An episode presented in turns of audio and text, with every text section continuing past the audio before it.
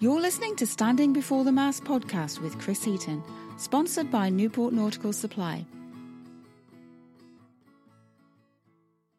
Hi, folks. Thanks for joining me for episode 19 of Standing Before the Mast podcast. My guest for this episode is Andy Green. Now, some of you may recognize Andy's voice, particularly if you followed the Volvo Ocean Race stopover in Newport, as Andy was the commentator for that event as well as America's Cup World Series and the London 2012 Olympics.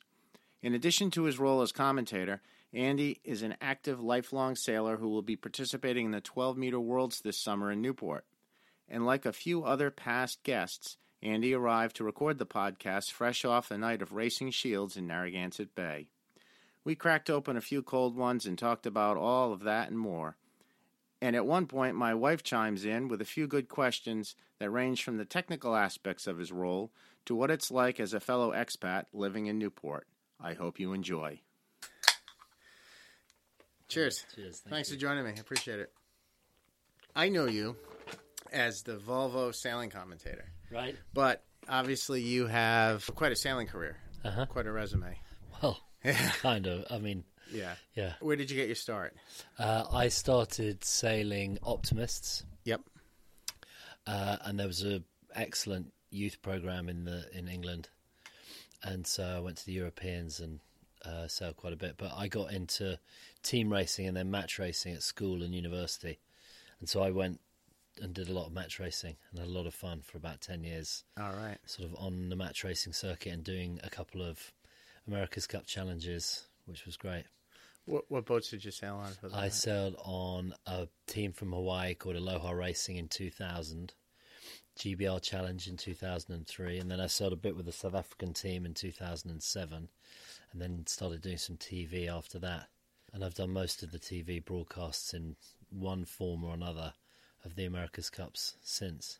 Since 2000. uh, Or- since 2007. In fact, Suma, who lives in Jamestown, got me my first ever broadcasting job in, in 2000 after we were eliminated. And she got me to go and work for a TV company who were down there All right. with all their corporate guests. So that was kind of fun. How And did I, you I still do a bit of that now. How did you find the transition from sailing to commentating? I I I did it. I had a great time sailing, and I, I've sort of carried on sailing a bit, but just gentle professional sailing. Mm. Nothing too uh, nothing too strenuous. I've had a few. There have been some few good campaigns over the last ten years, but uh, I, I keep it fairly gentle, and uh, uh, I, I sort of do a bit of commentating and a bit of sailing, and it seems to work. I mean, if I'm honest, I'll have rental properties is what keeps me Oh. bread and water. Oh, right. Not the sailing. Well, the sailing's a means to an end. It's good, it's good fun, and I really enjoy it as a career. But I've got a few rental properties here and there which keep me which uh, keep me busy out of season. How did you wind up in Newport? I came and did the 12 meter worlds in 2009, Okay. and I met my wife who was who owned a shop down in Bowen's Wharf. And we sort of met in the boom boom room of the Cooke House, Classic. right? Yeah, right. and uh, we sort of conducted a transatlantic relationship for a couple of years, and then got together and got married. That sounds familiar. Yeah, right. and it's been great. I really like uh, Newport's wonderful. It was an easy sell then. Uh, you know what? America was quite a hard sell, Oh, uh, but Newport was reasonably easy. So we lived in Burlington for a while in Vermont, which was fun. oh, cool. Um, but Newport is a combination of lots of sort of English type sailing towns, and has got l- most of the good bits of all of them, Mm. and not so many of the bad. It's, it's, it's there's a lot to do in Newport. It's good. Right. It's quite civilized as America goes. Yes, exactly. to an English person, it's quite civilized as far as America goes. Yeah, Where are you based in the UK? in London, Right, okay. so I'm used to city living, but uh, and uh, but I, I always wanted to sort of live on the sea. And we have a place called Lymington and Cowes, Chichester, and a few other places that are quite similar, but Newport's quite a lot bigger. And my wife still has a shop downtown and one in Nantucket, so Oh, nice. I do a bit of sailing every so often in the Opera House Cup. And Whenever you can. yeah, yeah, that's good. Yeah, it saves me folding t-shirts downstairs. Right. you commentated for all the Volvo events that were here, correct? Yeah, so actually, I very first st- commentated here in 2004 when Alinghi raced against uh, BMW Oracle Oh, that's right. for the for th- I think it was called the Moet Cup, Yeah. and it was quite a sort of prescient event as to to what would w- was to come because Brad was head of and still is head of Sail Newport, and it was I think one of his first events, and it was a really big show. Right. Yeah, a lot of that. crowds, so a lot of people. Yeah. And so I did some radio commentary for that because I was over for a match racing event or something. And uh, uh, that was amazing fun. And then when I moved here it, in 2011 or tw- 12, there was the Volvo and the America's Cup World Series. Right. And then I commentated on the Olympics in London 2012. So that was a pretty full on year for some great events. And some, I really enjoyed some of the commentating. And Brad was like, look, come and do it. You'll enjoy it. It'll Yeah, be fun. And it's right near my house. So it's right. great. I And watched a bit of the. I think it was the beginning of the Volvo leaving here. Uh, Yeah. And you were calling it, and there was a lot of excitement and action. And obviously, like any good sports caller, you know what's going on. You know all the teams. And uh, I just thought, wow, that that's a lot of work. Well, the It's not like snooker. No, well, they all have their different challenges, but the funny thing about that was it was a very foggy day, and uh, basically until about ten minutes before the start, the race committee were thinking of just starting and going straight out of Newport Harbour, and uh, so it was basically going to be a total dud departure, and they held off and they held off until the last minute, and then the fog cleared, and then they were able to do the harbour course. Mm. And so that meant all, we were all much more excited Right. because there was going actually going to be a race and something to have a bit of fun with. Yeah, and I think the I was- Chinese got tucked out, and they wound up going in the opposite direction to the rest, rest of the fleet. and they Yeah. had to play catch up. It was a it was a great race, and it showed off Newport in its Yeah, finest. Um, the bridge is amazingly pretty for a bridge that was built in the sixties or 50s. sixty nine. It's the fiftieth fiftieth Yes. anniversary. Yeah. Yeah. In sixty nine, it's all quite brutal then, but it's a nice, very pretty bridge. yeah, It's been a big success, the Volvo stuff. All It that- has, the- yeah. It's funny because Sail Newport don't don't really they don't sort of make any money, and it's quite a big risk for them. A lot Right. of people and a lot of money has to go out the door to begin with. I'm sure there's some way that that they can find other people to take the load, but they've built a venue that is tried and tested, and they know will get. 15,000 people each day if you've got a good weekend, long weekend event on. right. So they've done a really nice job of that. I'm sure the state and the city can get involved in some way to take some of the risk, but Yeah, Sail Newport run a very tight ship. and now the Volvo's sort of going through a rebranding. It's called the Ocean Race, I Uh-huh. believe. Yeah. And what do you think our odds are of getting it back? Uh, being a Uh, host city again. Oh, I, I think reasonably high. Right. I, I- mean, it's it's a it's, it's very hard to get actual cash out of American cities Right. because they're pretty strapped for cash. Yeah. There's no spare money kicking around. No, they can't even build a school. local government, right? and so basically, there's very little they can do Uh, in terms of big money in the American city. So you just have to sort of fudge it all together and make it work. And mm. Brad seems to do that, but and so I think that'll work in their favour because how much money can Baltimore come up with for a stopover of the Volvo Ocean Race, like, Right. or the Ocean Race now? I don't know. So I, I'm I'm I'm hopeful, and they've, they've got a good track record and. A lot of customers come. They do a lot of business here, so Yeah. That I have a funny story about this. Not this past February, but the February before, I was out at Park City snowboarding. Yep. And I got separated from my dad on a lift, and I wound up. This other couple and another couple said, "Hey, get on with us." So I got on the lift, and there's this guy sitting next to me, and we get to talking, and I say I'm from Newport, and he turns out he's from Boston. I don't know who he is. I, you know, we're all in ski outfits, and he starts asking me questions about the Volvo and how, you know, we got it, and I'm rattling off. Oh, it's a great event, you know. I'm. he said, "Yeah, but how uh, you got it? You know, two years in a row, two two stopovers in a time, and what is it?" He's asking me all these sort of wonkish questions about, and I'm just kind of, yeah, whatever, you know. And I didn't think anything of it, and we parted ways. We skied down, and I wound up back at the bottom of the same lift. And again, I'm separated from my dad, and I see my dad talking to the guy. He's really tall, and he shakes his hand, and I said, "Oh, he must be a customer. You know, he's from Boston." And then I got on the lift with my dad, and we got caught up.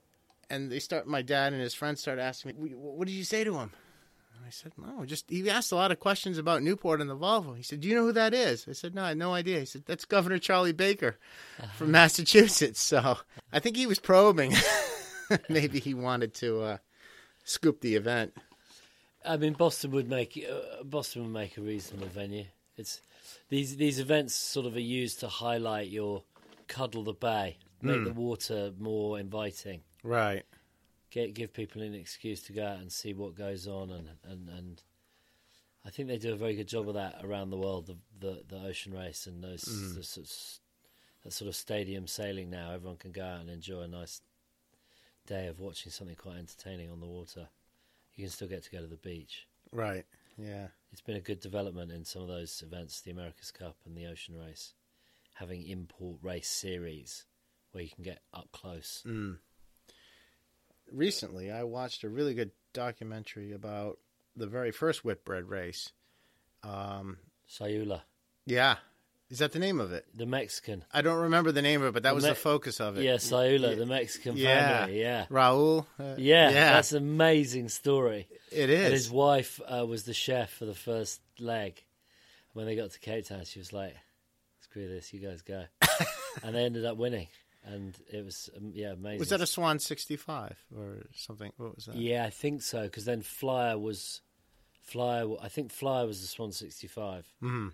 Maybe so. I, I, you're. I, it's a good question. I'll get back to you on that. Yeah, right. No worries. Sayula a Swan sixty five? I saw online that you were listed as uh, a Clean Seas ambassador for Eleventh Hour Racing. Mm-hmm. How did you come into that?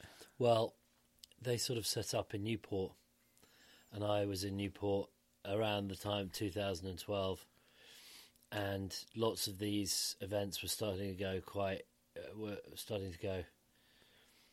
Think about their environmental impact, and 11th Hour Racing was started by the Schmidt Family Foundation, Right. and uh, they have a mission to s- to give away grants to causes that are interested in changing how we think about ocean health Hmm. From plastic uh, to every, you know all elements of ocean health. But plastic has been the big wave of change over the last couple of years helped a lot by the ocean race. Mm. it was a great Mark Turner who was the boss at the time, and his wife just said we need to pick one thing that we're gonna campaign for, and theirs was single-use plastic and plastic in the ocean, and then there were loads of experiments that went on around the ocean around Right. the world that measured how much plastic was in the ocean, all of which have proved to be entirely correct. That some in some in some of the remotest parts of the world, there's plastic in the ocean Right. that's measurable. It's unbelievable. Um, and so there's a big wave of change, and I think it's great. And Yeah. it's been and it's happening now well beyond the realm of sailing and sailors. It's yeah, more people getting involved. everyone's trying to do it, and Being aware. eventually, you know, eventually there'll be a lot less plastic. Yeah, they did some. I think it was that group filmed a nice video down at a local bar in Newport about not using, refusing the straw, and now there are straw. There are alternatives to the plastic straw. It's like paper straws. I'm like, what are we five? Yeah, I Yeah. mean, really? Do we I need mean, to like, do you need? I mean, who? Honestly, Yeah. like, who needs straws at all? Really? yeah. Like, I mean, that's what that's what five year old drinks. Out It It really is cliche when you see a, a bartender make a, a, a drink and then they just the straw goes in. It's it's habit. It's yeah, it's a thing. It's just totally unnecessary. And in the same way that plastic bags and the going taking plastic bags from the supermarket is just it's just nuts. Yeah. And so change is happening. Right. Uh, the pace of it. I, I I mean I'm I'm very confident that that will be a big change in the next five years because it's been pushed hard and it's now everyone's trying to do do that. So anyway, I mean I'm no saint to be honest, but I- Right. I, I, I try I do what I can and I try and use when I'm commentating and when I'm around these places to share the message. That's Yeah. my that's my sort of easiest way to help. Yeah, it doesn't take much. And so lots of people that come to these events get a big, you know, dose of good behaviour. I mean, you know, nudging at good, be- better behaviour Right. um, for the future. Yeah, and, and I think it would. The Clean Ocean Access played a huge role at the last event I was at. They they're standing. Not not only were they there, but they're manning every recycling bin, making sure people put the right stuff in the appropriate container. Yeah, Dave's amazing. He's doing a great job, Yeah, he is. and uh, you know, always needs to be done. Yeah. But it's a- you know, it's a lot better than it was. That's for sure. Now you mentioned earlier you're sailing in the 12 meter worlds this summer. Yeah, Yeah. What boat? uh, Onawa. Right. It's a 1928 12 meter. Beautiful. It'll be great fun. And what what role are you gonna perform on Uh, I don't know. I'll uh, just make sure it sort of all happens. I might do a bit of driving, might do a bit of tactics. We've got a bunch of people that are coming in sailing. Did someone charter it, or is it the owner? Uh, there's a few people who've syndicated the boat. Yep.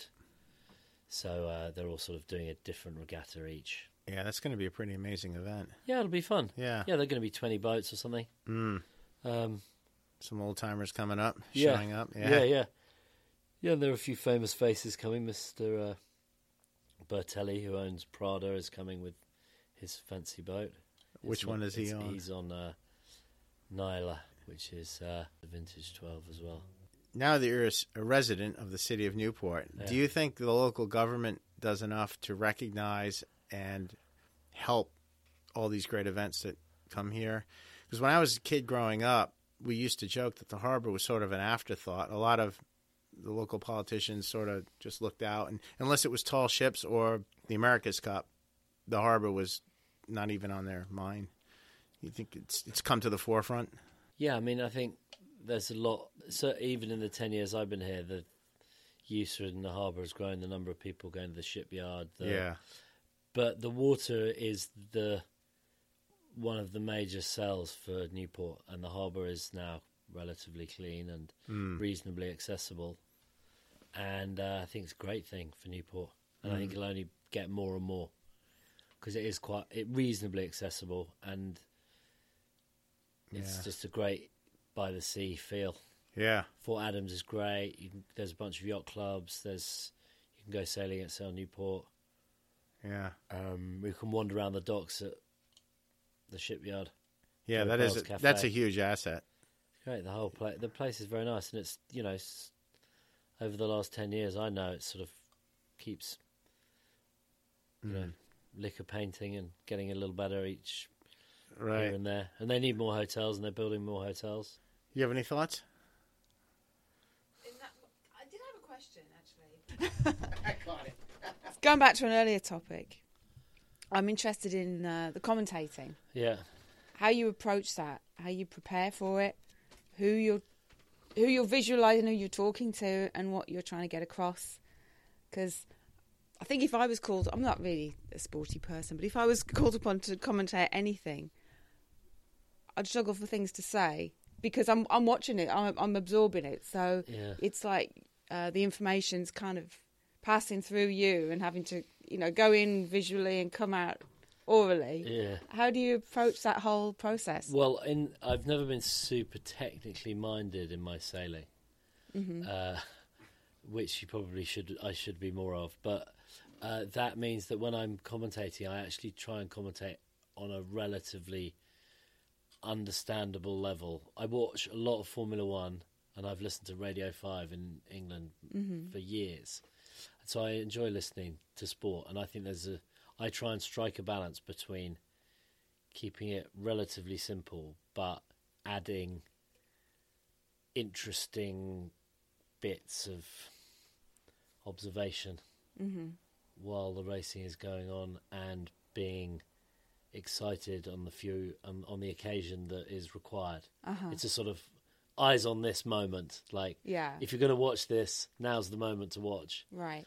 And uh, I enjoy it a lot because I think the person I'm talking to is a is sort of interested, an interested observer A layperson. a kind lay person probably Yeah. I, I mean layperson's unusual to get in watching sailing Yeah. but it's somebody who's interested in the water but isn't necessarily a sailor boaters whatever Mm-hmm. and you know there are a lot of people that boat that wouldn't necessarily watch racing of sailing boats and so it's it's getting people who are interested in the water go on the water are around the water to actually see a racing a race like the mm-hmm. America's Cup or the Ocean Race, and then be engaged by it because what they hear is authentic chat from somebody who's knowledgeable but not too technical. Right. That's Okay. my goal, really, mm-hmm. but exciting as required. As required. Then, when you first started, um, what were you drawing from there? Or, uh, Had you like studied, like you say, you listened to Radio Five, and you, Yeah, well, I mean, I was, sort- I, you know, I had the sort of sailing expertise bit reasonably covered. yeah, and then the rest was about whether w- w- you know how excitable you want to be right. and Do you ever have to play it up, or is it all genuine excitement? oh sometimes yeah. Yeah sometimes definitely. That can get painful. Although i've been pretty lucky.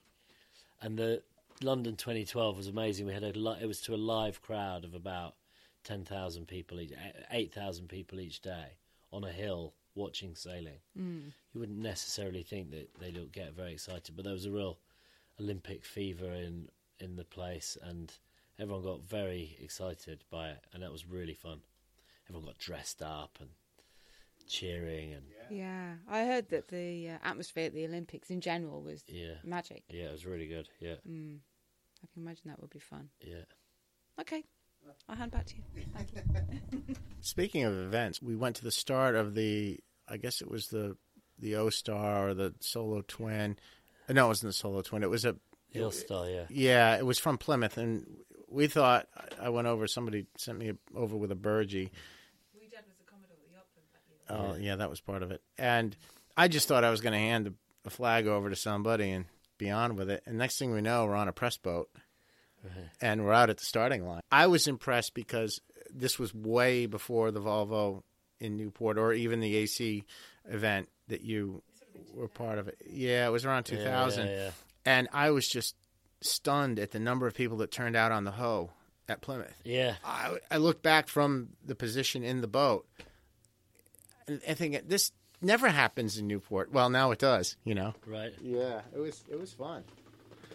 That was a that was a good trip. Yeah, they're putting they're putting more and more uh, sailing events on. I mean, they've got the college nationals on this week, and it's becoming much easier venue. And they they'll do it in the shoulder seasons because there are enough rooms, and they can fill them in in May with new events. Uh, should the city do more about it? Probably, but I mean, they need to do more of everything, don't they? Right, yeah. and less taxes. right. Was that your shields that you were sailing on? Or? no, it's my friend Ted. All right, cool. Now, at the moment I'm busying myself. I bought an old mill in Warren. Oh, which has got about 15 commercial tenants in, so I'm busying myself with that when I'm not sailing. oh my God, And uh, preparing for a busy summer of fun. The real estate world. Well, yeah. Yeah. right. Uh, there are all sorts of. Uh, oh, well, I've got some therapists. I've got a little TV production company. I've got a guy who's been doing shoots for a uh, like opening sequences for TV shows in California. He's been doing some amazing stuff in there with uh, Ultraviolet Lights. I've got a model maker, a couple of antique dealers, those sorts of things. That'll Yeah. keep you busy. An eclectic group of people. All right. Well, great. Well, thanks for your time. I Well, thank appreciate you. Yeah.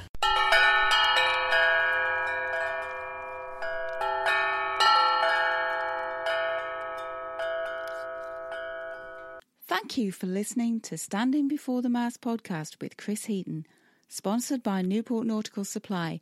Please like and subscribe wherever you get your podcasts.